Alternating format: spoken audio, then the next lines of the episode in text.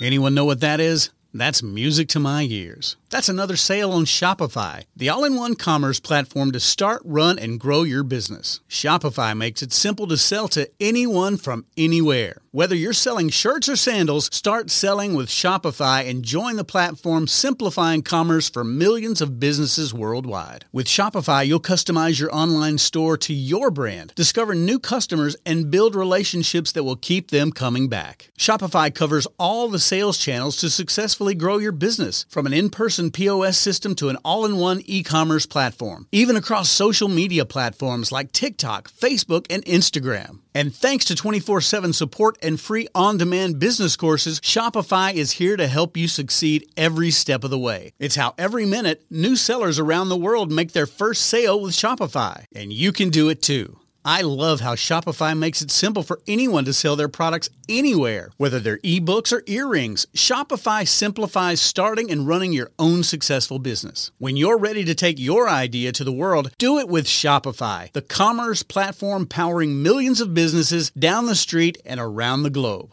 Now it's your turn to try Shopify for free and start selling anywhere. So sign up for a free trial at shopify.com slash C-Suite, all lowercase on C-Suite. Go to shopify.com slash C-Suite, all lowercase on C-Suite to start selling online today. Shopify.com slash C-Suite. You're listening to Thinking Outside the Bud, where we speak with entrepreneurs, investors, thought leaders, researchers, advocates, and policymakers who are finding new and exciting ways for cannabis to positively impact business, society, and culture. And now, here is your host, business coach, Bruce Eckfeldt. Are you a CEO looking to scale your company faster and easier? Check out Thrive Roundtable. Thrive combines a moderated peer group mastermind, expert one on one coaching, access to proven growth tools, and a 24 7 support community. Created by Inc. award winning CEO and certified scaling up business coach Bruce Eckfeldt, Thrive will help you grow your business more quickly and with less drama. For details on the program, visit eckfeldt.com slash thrive. That's E-C-K-F-E-L-D-T dot com slash thrive. Welcome, everyone. This is Thinking Outside the Bud. I'm Bruce Eckfeldt. I'm your host. And our guest today is Erin Ruley, and she is founder and accounting professional at Alice and Fran. We're going to find out more about that company, about her background. With that, Erin, welcome to the program. Thank you for having me, Bruce. So, why don't we start with a little bit of your background? I know that you've been involved in various things, like many people in the cannabis space. So, why don't we hear a little bit about professionally how your background, how you got into cannabis, and then we'll talk a little bit about the accounting and finance side of cannabis businesses, an important and fascinating topic for various reasons, which we'll get into. But let's learn a little about you first. So, tell us more. Okay. I graduated from the University of Massachusetts Amherst with a degree in anthropology and a certificate in international relations. I had the good fortune of starting my career at the Boston Consulting Group as an administrative professional supporting three different internal finance functions and I enjoyed the finance pieces, so I decided to go back to school. And I went to Suffolk University in Boston um, and got my MBA with a concentration in finance. My first job after grad school was uh, seafood manufacturing. It was a fantastic job, other yeah. than always smelling like fried fish.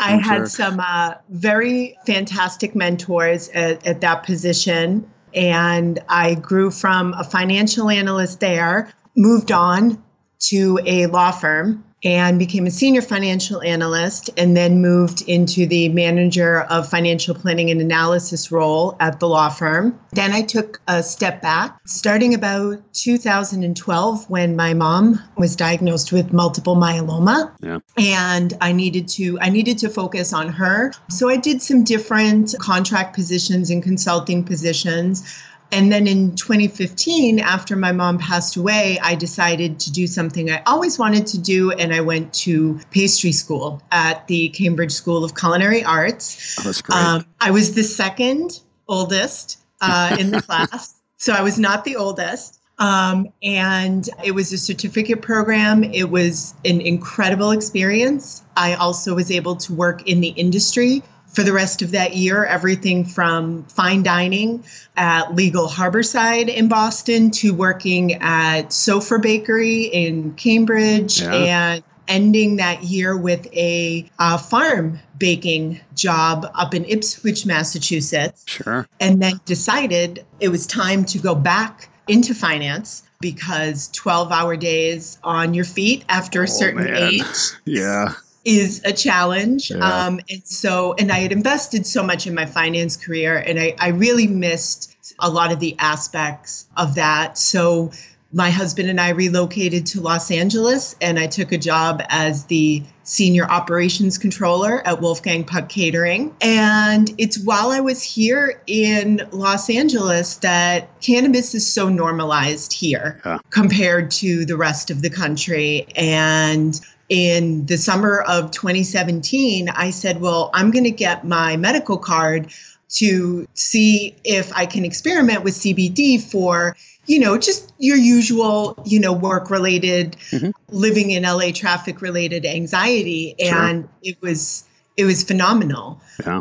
And from there, you know, I, I looked back on this 15 year span of my finance career and said, Am I going to stay in corporate and continue to pursue, you know, the next level, that director level into a CFO, into a COO, or do I want to go out on my own?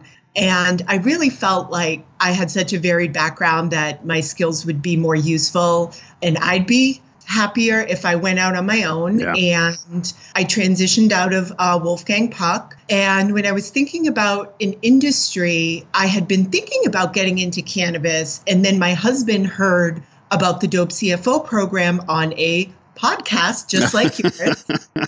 it works. Said, it does. And he said, Erin, I think that this is a really good fit. So it was about this time last year that we we really started getting engaged in the cannabis industry with the California business uh, conference mm-hmm. that was in Anaheim around this time last year.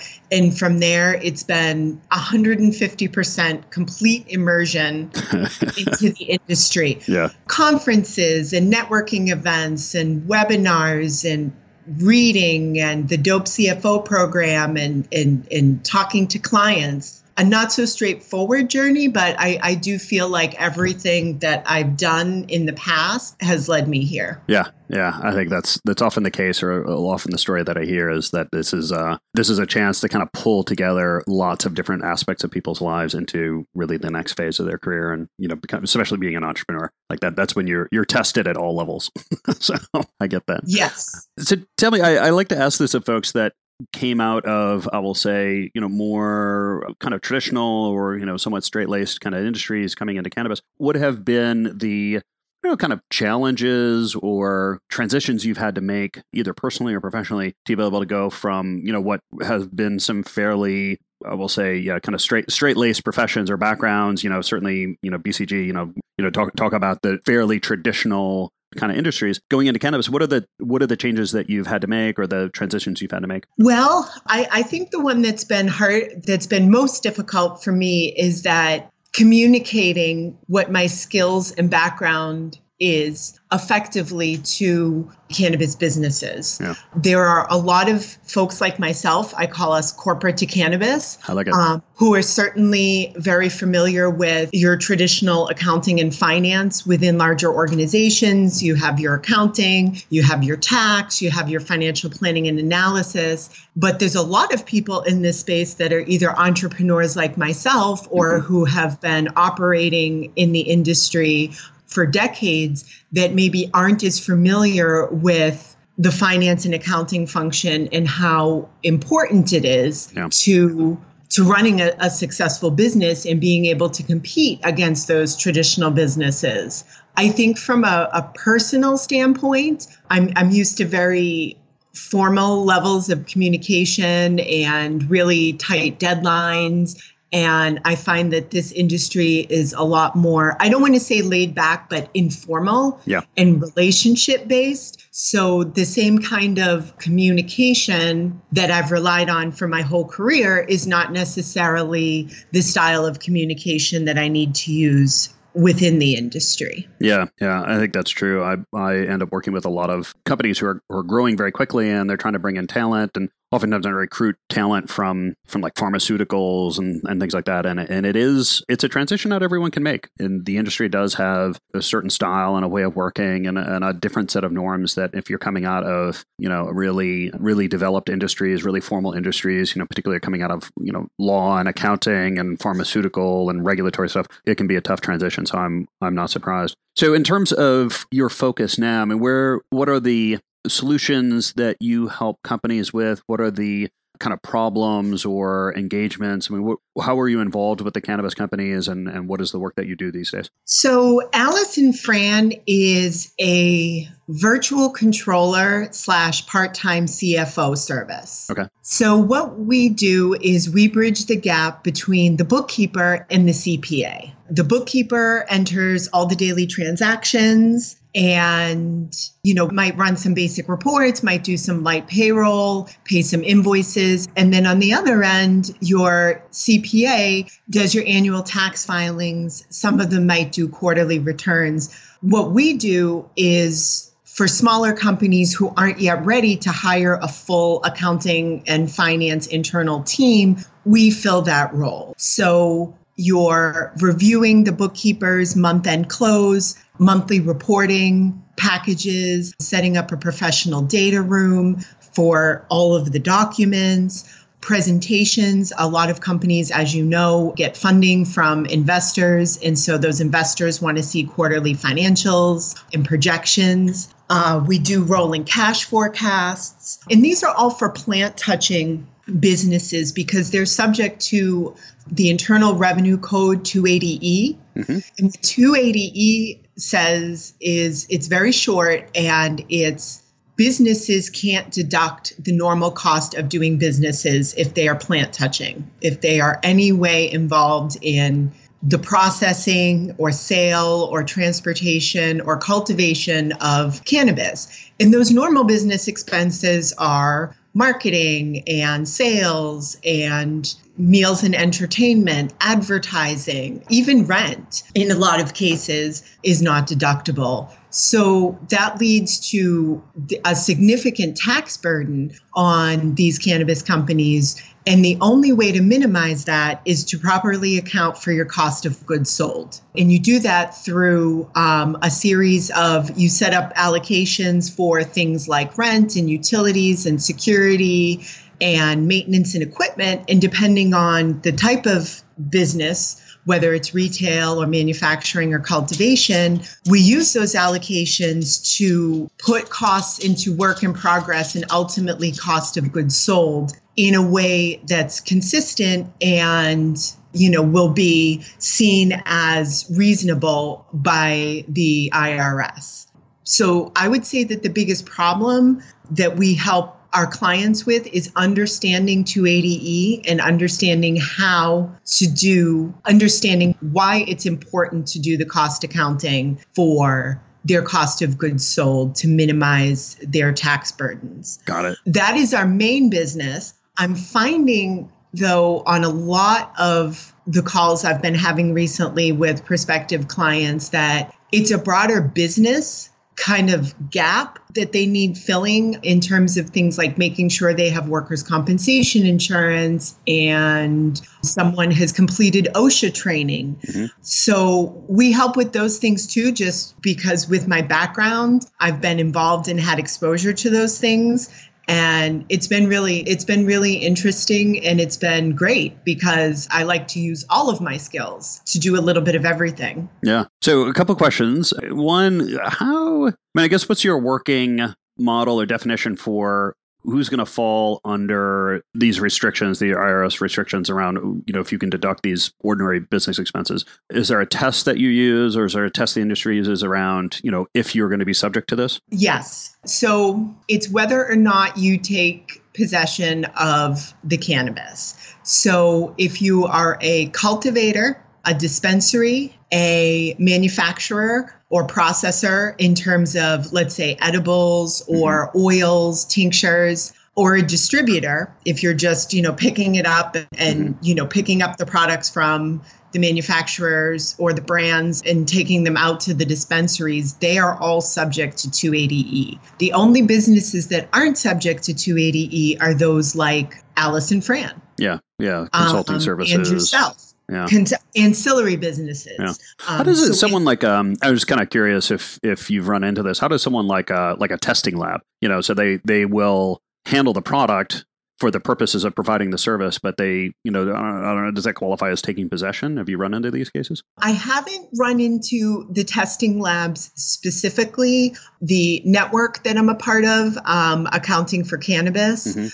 I think that there is consensus that yes, the testing labs Yeah. will be subject to 280E. But with the the manufacturers and the cultivators and most likely the testing labs, they have an advantage because more of what they do goes into the cost of goods sold. Yeah, yeah, versus a retailer where really the only cost for the retailer is the cost of the cannabis, not the security or the armored car or the or you know labor. So, you know, you have your sales and then you you have the cost of the cannabis and that's what you're taxed on. yeah. So that's an interesting one because I think, uh, and I'm, I want to make sure people understand this point. So, so the way that uh, 280 is set up is that you you can deduct cost of goods. You cannot deduct your other ordinary business expenses, but if you can basically track, allocate, and assign uh, some of these expenses to cost of good, then you can actually deduct them. But how, what do you need to do to do that effectively from a staying compliance or, or being able to deduct it with from an IRS point of view? What does that process look like? So that process, um, the first thing is you have to have GAAP, generally accepted accounting principle uh, financials, Okay. and you have to have monthly financials. You know, the, the cost accounting can be done monthly or quarterly, Mhm. But you have to show that you're completing financials every month according to according to GAAP and then you have to have a reasonable set of assumptions for documented to show exactly what you have included in your cost of goods sold and what you haven't included. Okay. So that process is something that, you know, a cannabis a cannabis accountant would work with the business owners to identify the square footage of, you know, the indoor grow facility that actually is grown. Got it. So you can you can deduct the square footage that's that's actually associated with growing the plant, but you can't deduct the front office or your shipping room and things like that. Correct, correct. And the way, and it would be on a square footage basis, Uh-huh. and then that's applied to your work in progress where the plants are. We have a, you know, client grow calendar. And what that does is it tracks all the different varieties, the number of plants, how long they take to flower, you know, using those allocations on space. And, you know, you may have an employee and all they do is water. So 100% of their time, you know, could theoretically, if you set up your allocations correctly, be included in cost of goods sold. It's really, it's about documentation of your allocations. It's about consistency in your financials and it's about understanding you're being taxed unfairly. Well, I mean, that's the feeling is that people are being taxed. I, I would agree, but I think that's a judgment. yes, I mean, I agree as well, but you can't get around 280E. Yeah. A lot of people are, you know, a lot of companies are out there and they're setting up management companies and holding companies and complex structures hoping to be able to avoid 280E, but we're seeing time and again that the IRS is they're using through. their own judgment. yeah. How cut and dry is this, or are you dealing with kind of a situation of, you know, at the end of the day, it's going to be dependent on, you know, how what, what the IRS kind of deems as being qualifying or not qualifying. Like it, it sounds like some of this is being super buttoned up so that you don't run the risk that the IRS might come in and say, well, look, you didn't do this right, so we're not going to we're going to all of a sudden tax you on all this income that you thought you were going to be able to deduct. it's it's really the it's really the consistency Yeah. and having someone so one of the things about the accounting for cannabis and we all you know everyone that's in my network you know we we stress this is that you don't necessarily need to work with me but you do need to work with a cannabis accountant Yeah. because this cost accounting is the last time I had seen it was at Fishery Products. Uh, that was my first job um, on grad school. And it's not something that a lot of people do. It's not necessarily even a course that most, you know, accountants would take. Yeah. So having knowing how to do the cost accounting, being up to date on the 280E, and having that consistency is just so important because I think the feeling is that it's not a question of if the IRS is going to audit Yeah. cannabis companies, it's when. Yeah. And there was, I mean, there was even a, it was very recently, the IRS had made a judgment on whether or not they could classify someone as a Schedule One company and and hold them to to 280e and that was upheld that the IRS does have the right to Yeah. to make that judgment Yeah, interesting. And is this something? Is this something you can do retroactively? If like if you don't, if you haven't had this in place for the year, can you kind of figure this out historically, or does it require this stuff to be figured out up front or put in place up front in order to to have it work? Uh, we no, it can be done. To 2019 is definitely still doable. You know, we're we're in the second half of the year now, so I'm encouraging people not to wait much longer. Yeah. Because you know, the further along we get in the year, the more there is to fix. And also, the less time it leaves to get ready for 2020 in terms of budgeting and forecasting and processes. But, you know, I mean, right now, I'm still talking to a lot of people who haven't filed their 2018 taxes and are still looking for someone um, Yeah. to do those. Getting it set up up front saves a lot of time and money. Yeah. I mean, I guess like- most things, like most things, you know, going in and being able to implement that cannabis specific chart of accounts for retail or a grow, getting QuickBooks or Xero or Accounting Suite all set up, your cash handling policies, an employee training manual, all the allocations. It really, it just, it puts you in a position to compete based on your product or your service because you're not focused on all of the numbers. You're actually, we try to let the CEOs and the COOs focus on the business. And there's some CFOs we do work with on a support basis because again, as you know, most cannabis companies are they're cash strapped mm-hmm. and you know they're just doing the best they can. So there's not a lot of resources for internal hires. Yeah, yeah, and I think it's there's an important point there, which I think a lot of people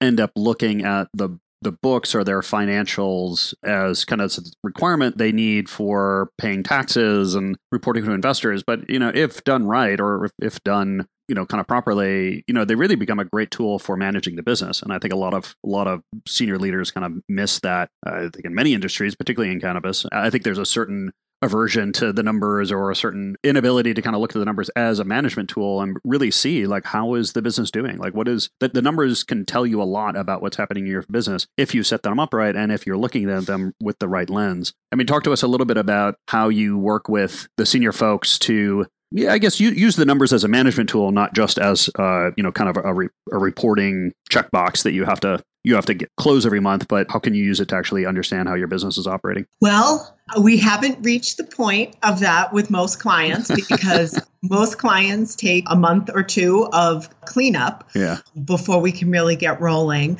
Some of the discussions that I've had in the plans we have in place for the second half of the year are you know, the industry is coming up on year two. So we're starting to have some data, historical data that, you know, can be useful. And I think the first step is to make this information useful is to figure out what the important metrics are in your business. Yeah. Um, I'm most familiar at this stage with retail. So knowing where your, what day of the week is your biggest sales day? What's your slowest sales day? What promotions are you running that are doing, you know, really well? What is your, you know, what are your hours, you know, employee hours that are worked during the week? Are there opportunities to move some people around? And, you know, are there opportunities in cross training, um, Hmm, different Yeah. employees? And then there's also, in terms of using the data correctly, a lot of companies right now don't have a rolling cash forecast. And it's particularly yeah. important for companies who either have investors or are, you know, self-funded to have a rolling cash forecast. You know, if you're brand new and you're really short on money, then I, you know, I suggest a 90 day. If you're more established and you have some access to funding, I would suggest a six to nine month to help the executives plan what they're going to do when. If your sales are slow in March, then, you know, let's look at, you know, reducing labor hours, but you're going to do great around the 4th of July. That might be a nice time to do a, a marketing push. Um, but you know, we identify you know a set of key metrics, whether that's price or sales, um, and they evolve over time. And setting up key metrics dashboard. You know, it doesn't have to be complicated. I usually, you know, do them in Excel or PowerPoint, and it shows you how those key things are performing month over month and soon year over year or quarter over quarter so that they can take that information and make decisions on price, store hours, promotions, staffing levels, yeah, I think it's interesting, and, and I mean, I, I, don't think many companies actually do cash forecasting, unfortunately, from from what I've seen. But it's a really powerful tool. Like if you actually sit down and figure out, okay, week by week, you know, what are the expenses or what are the payments we're going to make? What is the income we're going to have? Where does it leave us in terms of a cash balance? That, that can be super insightful either way. Like sometimes it's like, oh my gosh, you know, in six weeks, you know, the, based on how we project, we're going to be, you know, running very very short or potentially negative. What are we going to do? You know, how do we defer expenses? Exactly. How do we increase how do we move move income forward or how do we get revenue in sooner? And that could be around you know payment terms. It could be yeah around you know promotions and sales. I mean there's there's various th- strategies there but that can be hugely insightful. In fact it can be you know it can be an existential issue if you if you haven't planned that and you run into that week and you realize that you're not going to be able to make payroll. That's you know those are those are those are serious problems. But but, but the flip side too is that i've i've seen situations where we do that and we look out you know 3 months 6 months and we actually see we're going to have a big you know cash surplus uh, and you know that is an opportunity and, and it could be you know a, wasted opportunity if you don't have that mapped and you don't see that and understand how you're going to use that capital and you know to drive the business. It could be you know it could be really interesting when once companies get good at mapping that out. So highly recommend that cash flow forecasting at some level you know either i'd say at least a week to week is is kind of a good model. And I think it depends on the on the size of the business and and the type of funding and you know even for a mom and pop dispensary, you know if you're doing a you know just a, a simple 90 day rolling cash forecast and you see that in 6 weeks that you're not going to be able to meet your full payroll or mm-hmm. you're you're going into the red, it gives you time to consider what can we do? Yeah. Can we get a friends and family loan? Can we find investors? Or is it as simple as reducing your bud tenders to, you know, a part-time schedule for a few weeks because people would rather be reduced to a part-time schedule than let go. Yeah. And those are the kind of things that understanding the numbers in and out and day to day, it's so powerful. Yeah, yeah. Having a couple of weeks to figure that out is much different than figuring that on Tuesday when you got to make payroll on Friday. You know, the options open to you are, are much greater. Because those those kinds of emergencies and those kind of issues, they're what's keeping it's what's keeping people up at night. Yeah. And it's what it's what they're focused on rather than you know maybe tracking, I mean, store hours. If you're tracking these things and no one's coming in after eight o'clock at night, do you need to be open till 10? Yeah. That's two hours more of security and utilities. Yeah. Yeah. No, really. And that's why I said, like, if you have, if you have a well set up chart of accounts that maps to sort of business decisions that you can make that change, you know, the, the outcomes, like the numbers can be a really, really effective tool. I mean, if, if you've set up your, your chart of accounts just being kind of reporting taxes, you know, it can often be very difficult to kind of tease out of that. What's the insight? What what are the uh, management operational insights that I can understand about my business through my numbers? And but if you set it up right, it's it's quite easy. It's actually it's hard to miss. once you once you do it right and you really start looking at the numbers, if you set it up right, it can be pretty yeah. obvious. And that's what the great thing is about the cannabis specific chart of accounts that we have is that we can do your monthly reporting so you see your you know your your profit and loss your income statement as any quote unquote normal business would but then we also have the cost accounting to do the taxes for the cost of goods sold so that yeah. you know you have kind of both of those views because you know the taxes yes are important you have to get that right you don't want to pay fines and penalties yeah. but you also want to see how your business is doing from a perspective of it's a business yeah. not just a cannabis business yeah yeah. Erin, this has been great. If people want to find out more about you, about Alice and Fran, what's the best way to get that information? They can go to uh, aliceandfran.com or send me an email at emruley at aliceandfran.com. I'm also on Instagram at aliceandfran underscore LA, where we're based out of. And yeah, you Great. can you can head over to the website, read the story of of how we got our name. Yeah, it's a fun story. I, I, if uh, if people have time, go check it out. It's it's it's very touching. Yes, and um, thank you so much for letting me share some information and um, just talk through some of the important accounting and finance. Yeah, no, my pleasure. I think we, we covered a lot of really good, important things. I think for, for anyone in the business, even if you're not touching the plant, chances are you work with somebody who's touching the plant. so so understanding what they're going through and kind of dynamics there is, is really critical for anyone in the business. Uh, and I'll make sure that those links and uh, email address and the Instagram handle are in the show notes so people can click through and get that. Uh, again, Erin, thank you very much for the time. It was a pleasure, and I appreciate you being on. Thank you so much, Bruce. Have a wonderful day. You've been listening to Thinking Outside the Bud with business coach Bruce Eckfeldt. To find a full list of podcast episodes, download the tools and worksheets, and access other great content, visit the website at thinkingoutsidethebud.com. And don't forget to sign up for the free newsletter at thinkingoutsidethebud.com forward slash newsletter.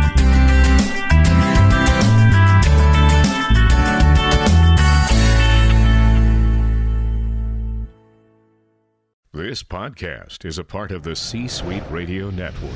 For more top business podcasts, visit c-suiteradio.com.